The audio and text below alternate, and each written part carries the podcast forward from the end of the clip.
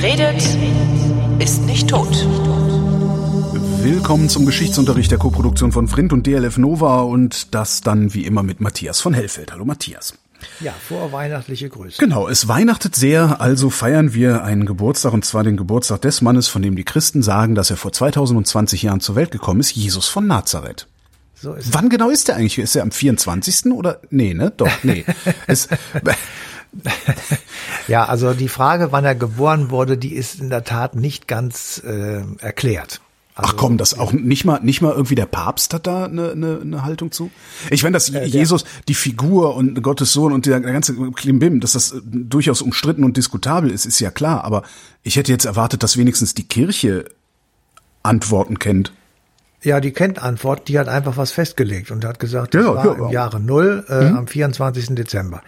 Ähm, aber das ja, okay, Jahr mit der mit der Null, das kann nicht sein, weil also alleine die Angaben in der Bibel, also in den Evangelien, sind so widersprüchlich, dass die Geburt stattgefunden haben muss ähm, zwischen, ich sag mal, vier vor und sieben nach Christus, ja. weil irgendwann Herodes, der ja nun eine große Rolle spielt, definitiv im Jahre vier vor Christus verstorben ist. Ah. Und die römische Volkszählung, die tatsächlich von Augustus, dem Kaiser, angeordnet wurde, gemacht und durchgeführt vom Statthalter äh, Publius Quirinius, ähm, der war aber erst sieben nach Christus ah. Statthalter in Syrien. Also ja. äh, sind die denn doof da? Hätten die da nicht aufpassen können, als sie sich die Bibel ausgedacht haben? Ja, es sind zwei widersprüchliche Angaben, äh, die kann ich natürlich auch nicht auflösen. Ja. Aber ähm, ich sag mal, die noch, also man, man geht davon aus, dass er eher sieben Jahre später äh, geboren wurde. Das heißt, wir hätten jetzt schon das Jahr 2027.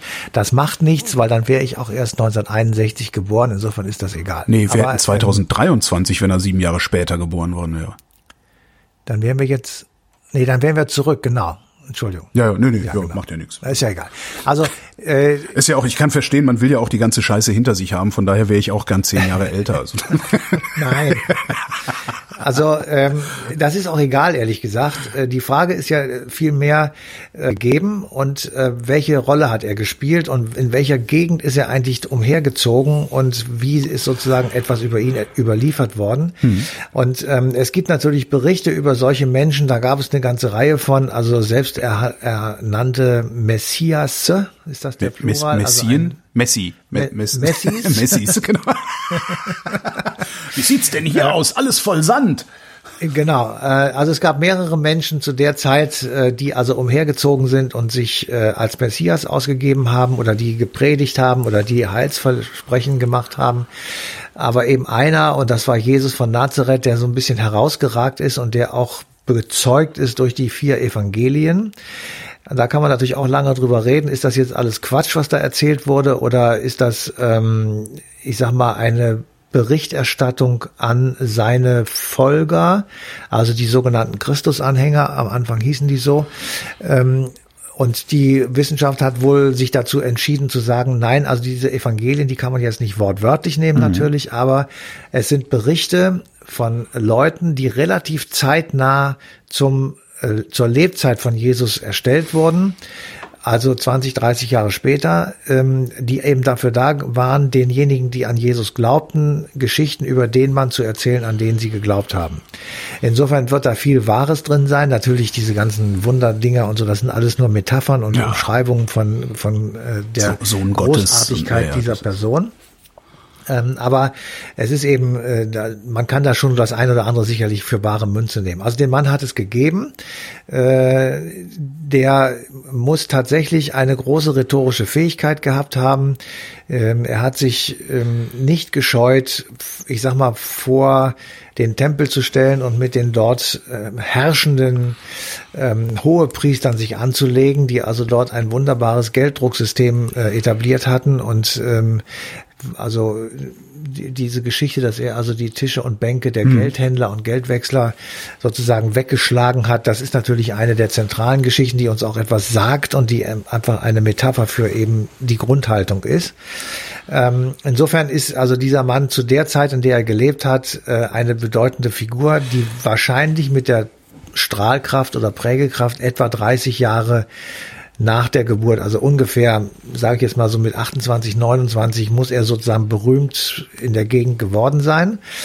Er lebte, was, ähm, ja. Wenn, du sagst, die Historiker hätten sich darauf geeinigt, dann der, der, ja. der hat tatsächlich gelebt und so weiter. Was mich daran so irritiert ist, wenn der so einen äh, so eine Durchschlagskraft hatte. Ja? Ich meine, letztendlich, die Christen haben gewonnen. Ne? Frag mal irgendwen, welches Jahr wir haben, dann weißt du, welche, die Religi welche Religion hier den Ton angibt. Ähm, das, In Europa. Äh, naja, auch weltweit. Also ich meine, das ist überall, überall sagen alle, wir haben 2020. Äh, aber wenn jemand so eine Durchschlagskraft hat, warum bin ich auf ja im Grunde Sekundärliteratur, also auf die Evangelien angewiesen, die mir irgendetwas über ihn erzählen, aber ich finde ja, praktisch pra nichts, also weißt du, also ja, keine Steintafel, so. in die irgendwas reingehackt ist oder ja. oder so oder Das ist aber relativ Todesliste von Pilatus oder sonst was. Das ist einfach zu erklären, weil äh, du hast du findest auch über Augustus nichts. Also das ist okay. äh, der ist ja zu der Zeit auch äh, am Start. Tacitus hat 100 ich weiß nicht genau, aber 100 Jahre später geschrieben. Also die das sind alles posthume Erklärungen, die wir da finden. Ja. Und die gesamte römische Geschichte basiert, also das, was wir vermeintlich über die gesamte römische Geschichte glauben zu wissen, mhm. basiert auf Rückschlüssen von Darstellungen äh, von Geschichtsschreibern aus der Zeit etwa 200, 300 Jahre nachdem das passiert ist, über das sie schreiben. Und wir gehen davon aus, dass die damals tatsächlich Quellen zur Verfügung hatten, nämlich zum Beispiel Steine. Das heißt aber, so, am Ende wissen wir gar nichts, wenn wir ehrlich wir sind. Wir wissen gar nichts. Und ja. das ist, äh, das ist ja auch, also mein Beispiel mit, dem, mit der Völkerwanderung, das, ja. das habe ich glaube ich schon mehrfach ja, gesagt. Ja, also in der Sendung auch mal drüber. Ja. Genau, du musst einfach nur ein Wort anders übersetzen, eine, ähm, ein Dokument ein, ein Bauwerk, was weiß ich, finden. Mhm. Und schon sagst du, alles, was wir bisher gesagt haben, oder Details oder größere Teile davon kann nicht stimmen, weil dieses jetzt, was wir hier gerade gefunden haben, deutet darauf hin, dass es so war mhm. und so weiter. Und das, das äh, passiert eben einfach und äh, das liegt schlicht und ergreifend daran, Rom ist sehr oft abgebrannt, nicht nur bei Nero. Und mhm. ähm, daran äh, kann man eben sehen, dass sehr viele Dokumente äh, zerstört wurden, sehr viele Bauten kaputt gegangen sind. Ähm, ist, äh, mit der Schriftlichkeit war das noch nicht so weit hergeholt. Das heißt, da gab es nicht so wahnsinnig viel. Und wenn es mal gebrannt hat, dann war eben das wenige, was es gab, weg. Also ähm, insofern müssen wir uns darauf verlassen, sozusagen von Ohren und Augenzeugen Berichte wieder zusammengefasst zu haben bei irgendwelchen Historikern. Und in diesem Falle sind die Evangelien, ich sage es jetzt mal sowas wie Historiker, die einfach beschrieben haben, was sie meinten, was damals passiert ist. So muss man es vielleicht sagen. Also es ist mhm. äh, äh, natürlich eine etwas um die Ecke gedachte Geschichte. Aber äh, das, was ich weiß und was ich äh, bei den Vorbereitungen so mitbekommen habe, ist, also Jesus als historische Figur wird nicht in Frage gestellt und ähm, die Tatsache, dass er in der Zeit ungefähr gelebt hat, auch nicht und die Tatsache, dass er äh, durch diese, ich sag mal, Streitereien mit den Hohepriestern oder mit dem Hohepriester letztendlich vor der römischen Gerichtsbarkeit landete, auch nicht. Was aber wichtig ist zu wissen, er lebte eben nicht in einem freien Land. Also die ganze Geschichte, die wir über Jesus erzählen, findet statt in der römischen Provinz ähm, Syrien beziehungsweise Judäa und Samaria später, wo ähm, die römischen Gesetze herrschten und die mhm. Römer hatten verboten, ein paar Jahre vorher, dass sich irgendjemand König der Juden nennt. Weil als sie 63 vor Christus ähm, sozusagen die, die, die Provinz, äh, die, oder ich sag mal so, die Levante besetzt haben, ja. als Provinz in, den, in, die, ähm, in das Imperium Romanum integriert haben, haben sie natürlich gemerkt, dass die Juden auf den Messias warten. Und sie haben ja. gedacht, wenn die auf so einen Messias warten, ähm, dann machen sie Stress, wenn der kommt. Ja, ja. ja ist von auszugehen. Ja. ja. Und das wollen wir verhindern, indem wir einfach sagen, also König der Juden, das darf sich keiner nennen, so darf sich keiner nennen. Mhm. Und deswegen steht auf dem Grabstein Jesus von Nazareth, König der Juden. Das ist eine Verhöhnung. Das ist eine Verhöhnung. Ich hätte gedacht, so äh, übrigens, falls ihr glaubt, äh, euer Messias nein, nein, sei gekommen, wir haben den umgebracht, also war gar nicht der Messias. Ja, ja, das ist eine also, Verhöhnung. Also ja. du hast dich König der Juden genannt oder du wirst von ähm, von manchen, also von den von deinen Anhängern so genannt. Mhm. Jesus war ja Jude, deswegen ja. das muss man immer klar sagen und deswegen haben äh, ist es eben auch christlich-jüdisch, was unsere Kultur ausmacht. Ähm, also jedenfalls, das, das ist so eine Verhöhnung, die auf seinem Grabstein dann auch noch äh, übrig geblieben ist. Mhm. Und äh, die, die, das Problem, das ähm, Christen und Juden haben, ist eben, dass der Hohepriester Kaiphas ähm, ich sag mal in Anführungsstrichen das Todesurteil ausgesprochen hat, es aber die Römer vollstreckt haben. Und dann gibt es noch diese Geschichte mit Barabbas und ähm, dass also angeblich gesagt wurde oder freigestellt wurde, ähm, wollt ihr den freilassen oder den freilassen? Und Pilatus, der damals das dann machte, mhm. hörte dann vom Volk, lasst Barabbas frei. Barabbas war angeblich ein schwerer Mörder und Krimineller. Und äh, Jesus wurde dann äh, von den anwesenden Juden nicht zum Freilassen ausgerufen. Also der, das war so eine Praxis, die damals ging. Also wenn jemand, wenn mehrere Leute zum Tode verurteilt waren, dann wurden, wurde dem Volk ähm, sozusagen freigestellt, einer von denen, der wird freigenommen. Ja. Welcher soll es sein? Ja. Und die haben alle Barabbas gerufen, deswegen landete Jesus am Kreuz und deswegen ist er verstorben und deswegen entwickelt sich aus dieser ähm, ich sag mal, aus diesem Verhalten von damals lebenden Juden in Jerusalem die äh, Vorstellung, äh, die Juden haben Jesus ans Kreuz genagelt. Ja, wer, wer hätte das denn auch sonst machen sollen? Aber, also, ja, die, die Juden sind verantwortlich für seinen Tod. Ja. Tatsächlich waren es die Römer und tatsächlich war es die römische ähm, Justiz, die ihn zum Tode äh, gebracht hat und auch ans Kreuz geschlagen hat. Ja, aber vor allen Dingen, selbst, selbst wenn sie, also wer außer Juden hätte sagen sollen, nagelt Barab, äh, lasst Barabbas frei, weil da waren ja nur Juden. Ja, das Wenn ich es richtig verstanden habe, also das ist ja, ja die waren ein absurder Vorwurf. Mehr, ne? Also, ja, nee, das ist sowieso absurd, weil ja. du nimmst jetzt seit 2020 Jahren, nee, 2000 Jahren, ähm, äh, sag mal, ich weiß nicht, wie viele Generationen Juden sozusagen in Sippenhaft. Ja, ähm, das auch noch. Was, ja, ja. Das ist ja auch noch völlig bescheuert ja. und das ist einfach alles schwachsinnig. Aber da ist sozusagen die Wurzel dieses Antijudaismus, da ist die Wurzel der Trennung äh, der jüdischen Christen und der Juden. Also es waren alles Juden und die einen haben gesagt, wir folgen Christus, also Jesus.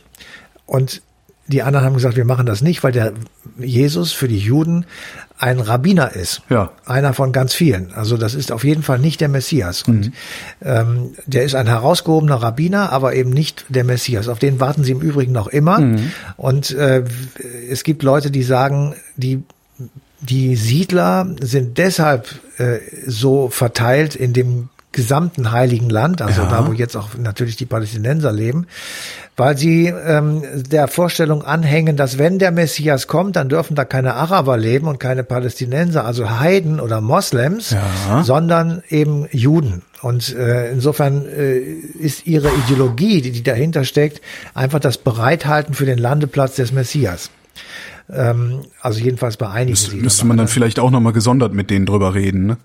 Nee, da kann man nicht drüber reden. ja, das keinen Sinn. Also, es, äh, also die, das ist jetzt aber wirklich nur so ein Nebenschauplatz, ja. da bin ich auch nicht so ganz sicher drin, aber dass, dass die jedenfalls denken, dass der da sozusagen ankommt, dort im Heiligen Land.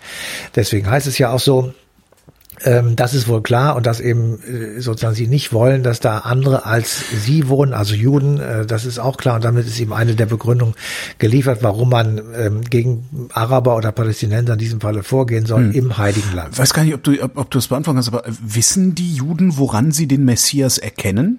Da habe ich keine Ahnung. Okay. Ah, das, das, das weiß ich nicht. Muss man ähm, also ich äh, ähm, aber das ist nochmal eine spannende Frage, aber da, da kannst du einfach mal einen Judaisten fragen, der weiß das natürlich genau. Mhm. Ähm, also das Problem, was die Juden sowohl mit den Christen als auch mit den Römern hatten, also sie hatten einerseits mit den Christen, die nenne ich jetzt einfach so, also den Jesus-Anhängern, äh, dass die eben gesagt haben, der Messias ist da und die Juden haben gesagt, nein, der ist noch lange nicht da. So, damit war der erste Streitpunkt klar. Der zweite Streitpunkt, den hatten Juden und Christus-Anhänger gemeinsam mit den Römern weil sie beide gesagt haben, wir verehren nur den einen Gott. Mhm. Ähm, die Religion der Juden und der Christen, im Übrigen auch der Mohammedaner, ist eine monotheistische Religion. Das heißt, es gibt nur einen. Ja.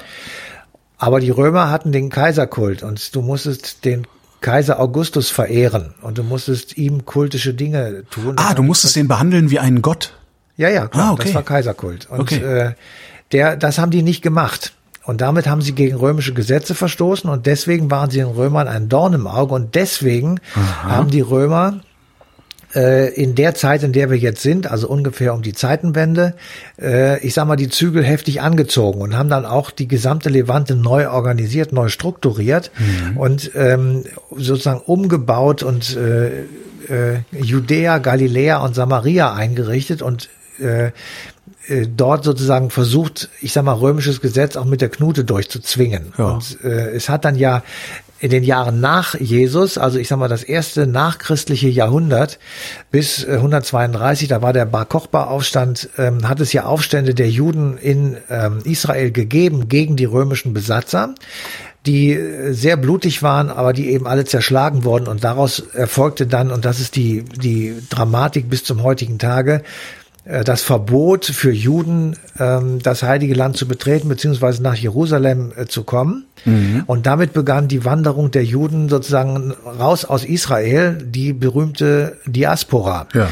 Und äh, deswegen äh, rankte sich darum, dass das antisemitische, antijüdische Vorurteil des Ahasvers, also des um die Welt wandernden Juden, mhm. der nirgendwo Platz findet, weil er eben nirgendwo landen darf und nirgendwo wohnen darf und er sich deshalb deshalb assimiliert mit den, mit den Völkern äh, der Gegend, in der er leben möchte. Und er versucht angeblich äh, dadurch, dass er sich mit den schönsten Töchtern seiner Wirtsvölker in Anführungsstrichen vermehrt, mhm. lauter kleine Juden zu produzieren, die dann irgendwann die Mehrheit dort darstellen, wo sie eigentlich nur Gäste sind. Und ich höre ich um den, höre ich das Wort Umvolkung? Ja, ja, um, um das zu verhindern, ja, um das zu verhindern, das war dann der, der letzte äh, schreckliche Auswurf der Nazis, müsse man sie sozusagen präventiv erschlagen. Ja. Also das, was im Mittelalter und auch später noch als Pogrom stattgefunden hat, also das Erschlagen von Juden aus irgendeinem Grund, weil der irgendein Brunnen vergiftet war, weil es zu viel geregnet hat oder zu wenig geregnet hat, also wurden Juden erschlagen präventiv.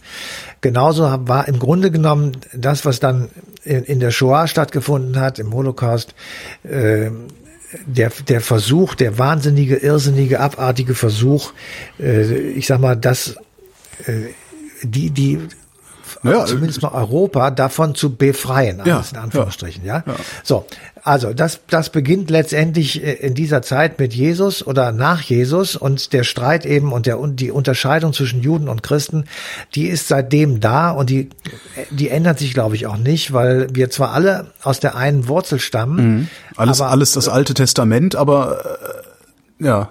Ja, wir, wir beziehen im Grunde genommen unseren äh, den Glauben, an den jedenfalls hier in Europa geglaubt wird, aus den gleichen, aus der gleichen, letztendlich gleichen Quelle ja. wie die Juden. Ja. Und jetzt kommt es, was man sich vielleicht zu Weihnachten mal äh, durch den Kopf gehen lassen, letzten Endes eben auch von den Moslems.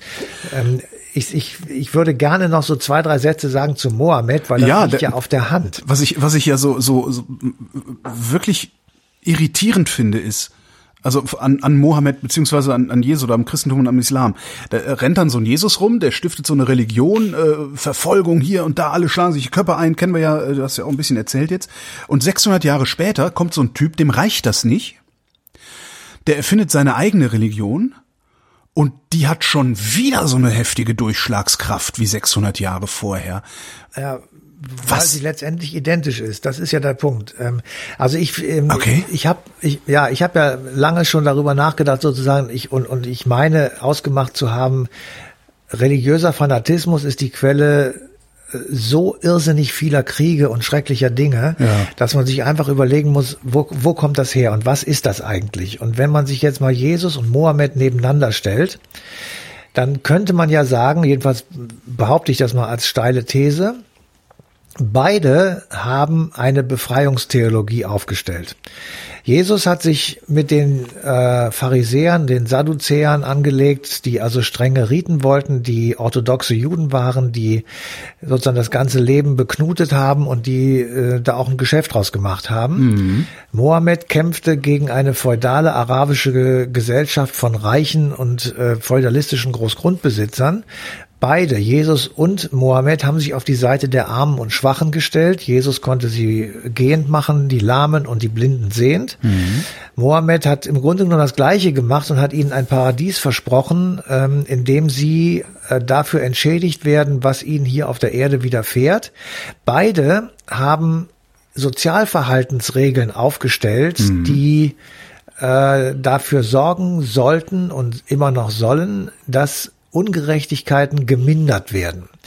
Also, äh, dass man im Islam ähm, also milde Gaben tun soll, dass man äh, im, im Christentum spenden soll, dass man Obdach geben soll, dass man, wenn man die zehn Gebote bedenkt, ähm, bestimmte Verhaltensweisen an den Tag legt, die eben auf Frieden ausgerichtet sind und nicht auf Krieg, die ähm, versuchen jedenfalls die Interessensgegensätze, die es gibt, nicht wegzukleistern, sondern mhm, sie in mhm. irgendeiner Form auszutarieren.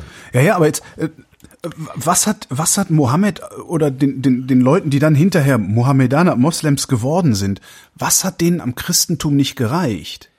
Weil du konntest, sagen. du konntest ja einfach, also der, der Unterschied, also zumindest für mich ist so, so der, der wesentliche Unterschied zwischen den drei großen monotheistischen Religionen. Die Juden sagen, lass uns in Ruhe. Die anderen sagen, nee, mach bei uns mit. so, das heißt, ja. es, es war ja nicht unmöglich, Christ zu sein. Nein, nein, also das ist in beiden äh, ist, ist sozusagen und geht hin und verkündet und so. Genau, das genau, das genau. Ist, das ist beiden Religionen ein äh, innewohnt. Also der Mohammed hatte das Problem, ich muss mich irgendwie absetzen von den Christen und von den Juden. Du musst dir immer überlegen, wo ist Mohammed? Ja. 500, 600 nach Christus. Er lebt auf der arabischen Halbinsel Mekka Medina, mhm. also Saudi-Arabien. Mhm. Äh, dort sind äh, christliche und jüdische äh, Händler unterwegs. Dort gibt es Pilgerkarawanen. Dort ist also richtig Leben und alles Mögliche ist da am Start. Der, der Mohammed bekommt vom Erzengel Gabriel, den gibt es auch bei den Christen, den Koran und die Suren vermittelt und das, da er nicht lesen und schreiben kann, muss er das auswendig lernen. Deswegen werden die heute auswendig vor sich her mhm. erzählt, sozusagen im Sing-Sang. So, und dann hat er gesagt, wie kriege ich das hin?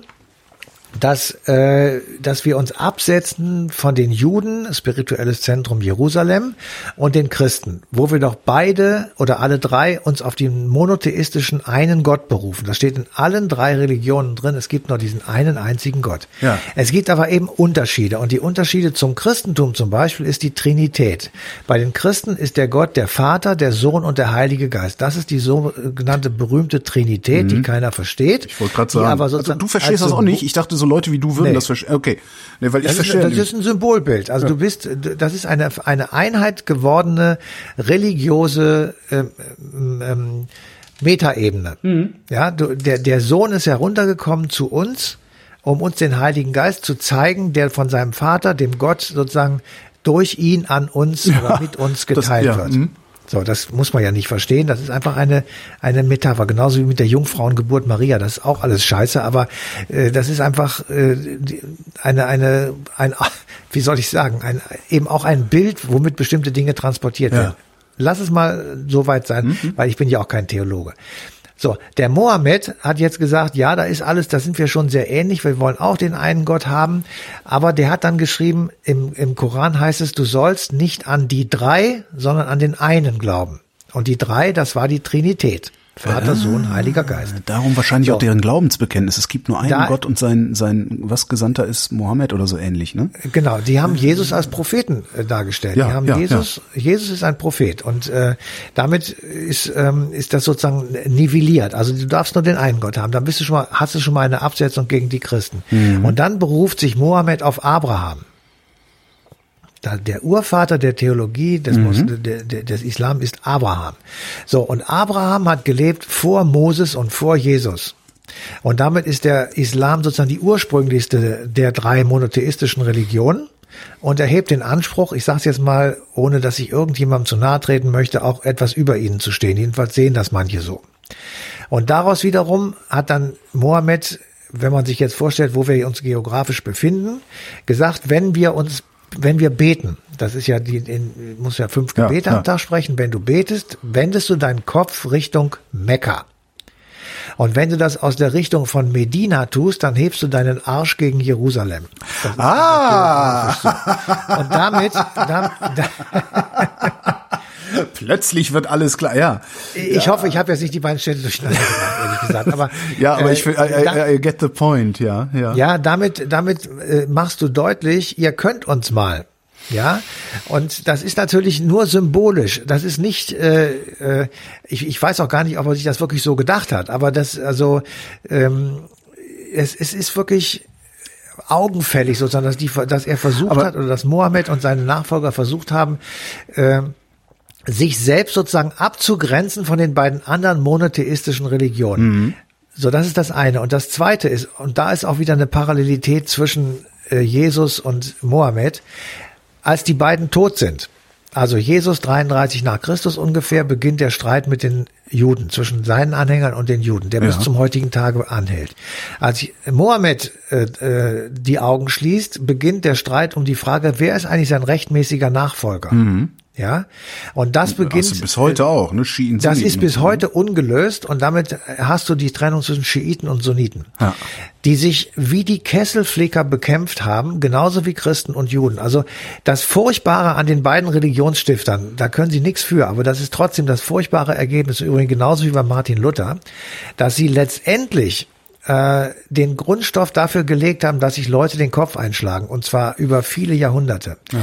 Sie, sie predigen eigentlich, wenn du das in der Substanz nimmst, eine Religion der Liebe. Alle, die, im, im, die predigen alle dasselbe. Das ist, sie, ja, sie prägen eine Religion sich, ich der Liebe. würde mal vermuten, dass wenn man das irgendwie abstrahiert von den Worten, die in der Bibel oder im Koran stehen oder sowas und versucht, das in Gesetze zu packen, äh, kannst du keinen Unterschied mehr äh, erkennen. Also ist auf jeden Fall sehr schwierig, ja, das ja, finde ich auch. Und äh, also sie predigen die Religion der Liebe. Sie, sie äh, haben natürlich auch ein Schwert in der Hand. Also das Alte Testament ist ein einziger, Klar, äh, ja, es ist ein Revolverblatt. Und es gibt das, das findest du auch im Koran, dass man das Schwert in die Hand nimmt. Der Dschihad ist ja eine ein Sinnbild bis in die heutigen Tage.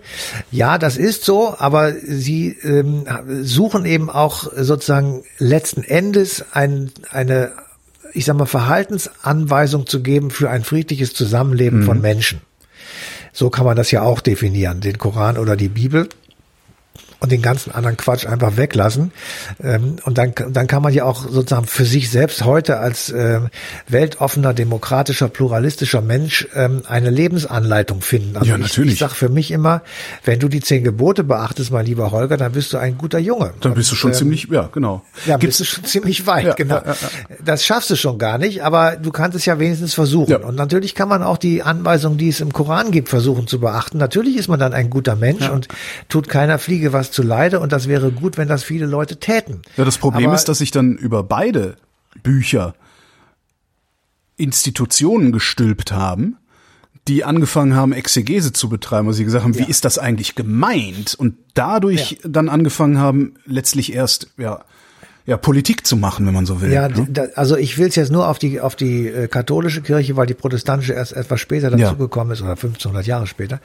Aber die beruht auf mindestens mal zwei großen, äh, ich, ich will jetzt nicht Verbrechen sagen, aber ich sag mal sehr fragwürdigen Verhaltensweisen. Das eine ist, dass also aus einem Christus-Zitat auf diesen Felsen will ich meine Kirche bauen. Mhm. Ähm, das heißt im Griechischen Petros und Petros ist eben Petrus oder der Felsen. Mhm. Und äh, dann haben sie ganz flott fluxeiligen Schenkels gemacht. Das heißt natürlich nicht Felsen, sondern Petrus. Und da Petrus der erste Bischof von Rom war, ah. ist äh, jeder, der ihm nachfolgt, auch der erste Bischof von Rom und damit der Papst. So.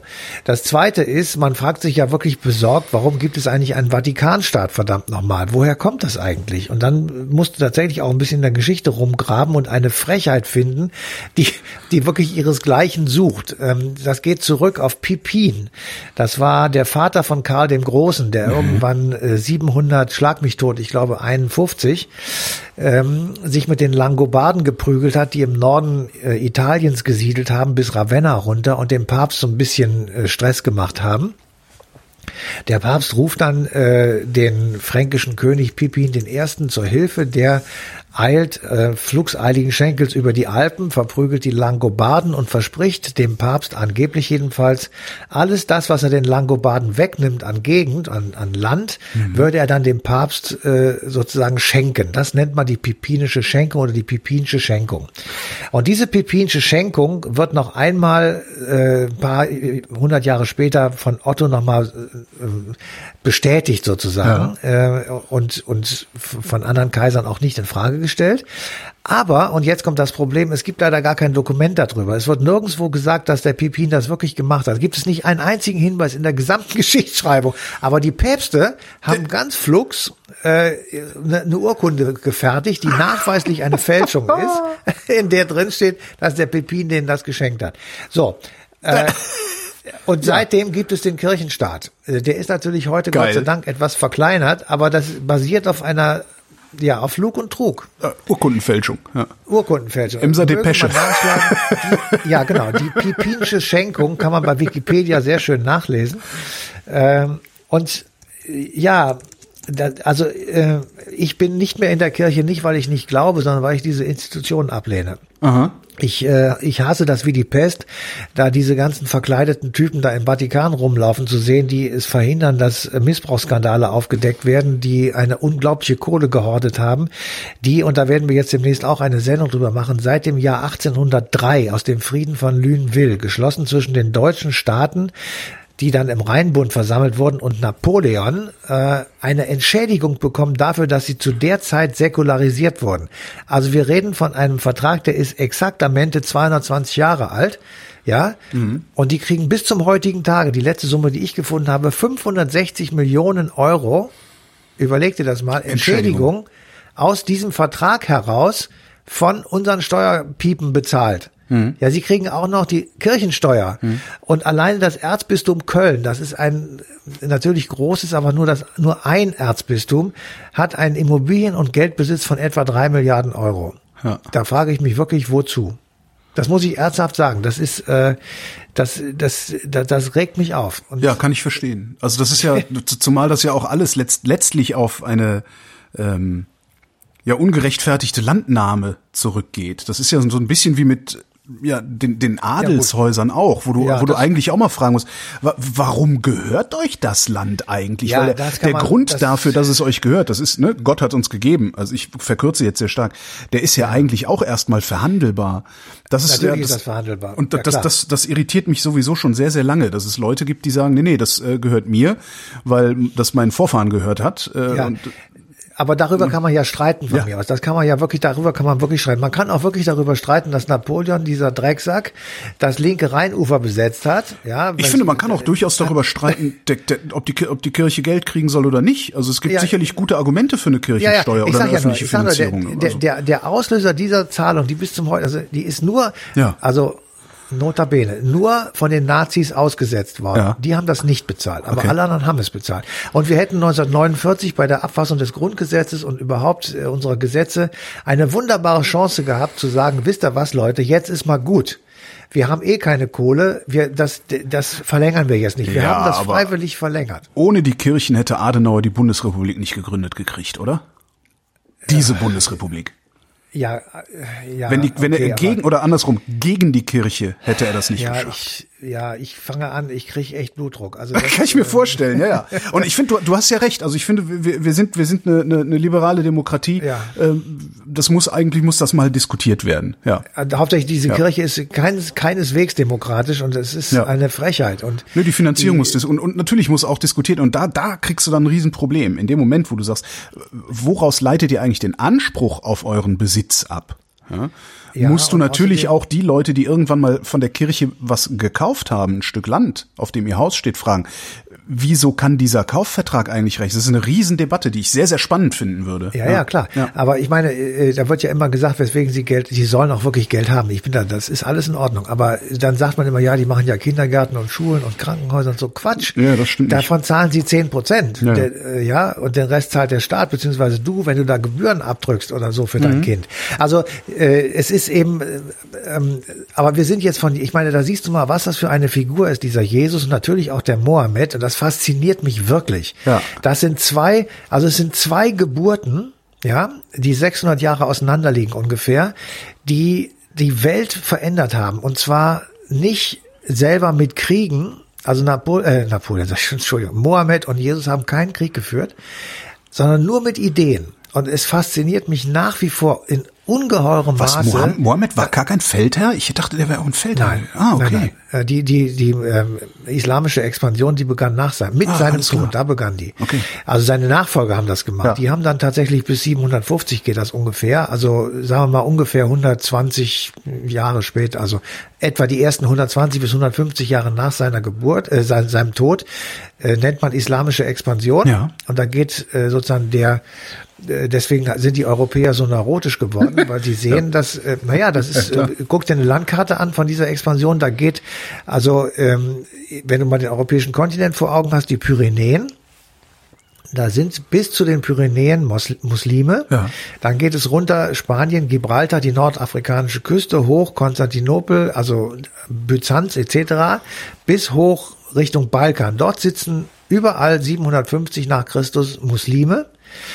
Sie, sie dringen vor, sie versuchen äh, Konstantinopel einzunehmen, das gelingt nicht, 718, 19.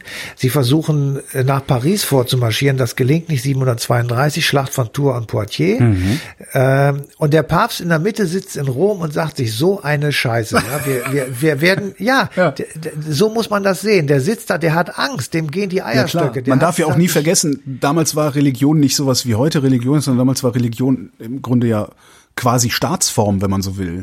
Ja, also es ist der, ja viel stärker, der, viel stärker mit den Machtstrukturen verwoben ja. gewesen als heutzutage. Ne? Und der sucht sich Verbündete, der sucht einfach, der sucht Hilfe. Und mhm. da findet er irgendwann den mächtigsten Mann in Europa. Das ist halt der fränkische König, mhm. also der eben genannte Pipin.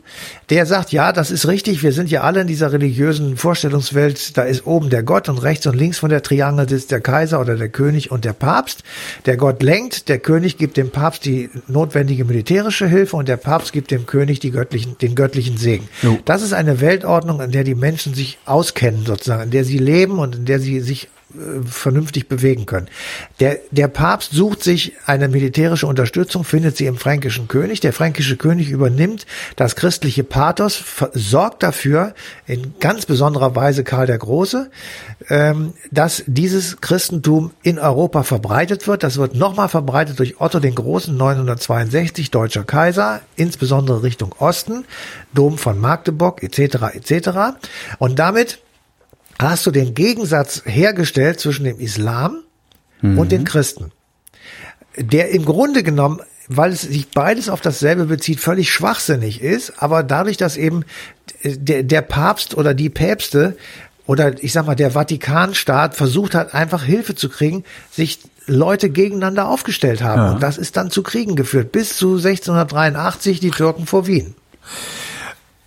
Nochmal, äh, also wenn ich das, wenn ich das mal einkürze, ähm, die großen Religionen haben immer auf Grundlage ihres jeweils Neuen Testaments nach dem Tode des Religionsstifters angefangen, äh, im Namen dieser Religion Kriege zu führen und Expansionspolitik zu betreiben. Also die, Haben die Juden Islam. das eigentlich auch gemacht? Nein, nein, Gibt der Islam, das war, das gilt für Christen nicht, das war der Islam. Die Christen äh, sind in einer verfolgten Minderheit gewesen. Das war eine ganz verschwindend kleine Minderheit äh, nach Jesus Tod. Naja, aber wir haben dann ja auch Kreuzzüge und sowas gesehen, was ja auch alles ja, letztendlich mit Religion und Gott und so. Ja, ja, das, das meine ich. Also ich meine das jetzt gar nicht so, so, so eng dran. Aber haben, haben die dann. Juden das eigentlich auch gemacht? Haben die auch irgendwann gesagt, so hier ist unsere, unser Buch, also das Alte Testament.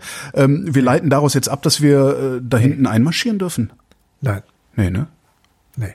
Aber das, äh, also die Kreuzzüge und die islamische Expansion, das sind auch wirklich zwei unterschiedliche Paar Schuhe. Das darf man nicht miteinander vergleichen. Nein, tue ich auch nicht. Mir ging es tatsächlich einfach nur darum, diese, also eine religiöse Rechtfertigung für Krieg. Also, ja. Ja, ja, das Christentum ist deshalb verbreitet worden, weil das Imperium Romanum in Form seines oströmischen Kaisers oder seiner oströmischen Kaiser gesagt hat, wir möchten einen religiösen Frieden herstellen. Wir möchten eine Religion haben, der alle anhängen und wo wir versuchen, dass sich die, wo wir es irgendwie hinkriegen, dass die Leute sich in den Kneipen und beim Friseur nicht mehr kaputt schlagen wegen der Religion. Das ist tatsächlich mhm. vorgekommen.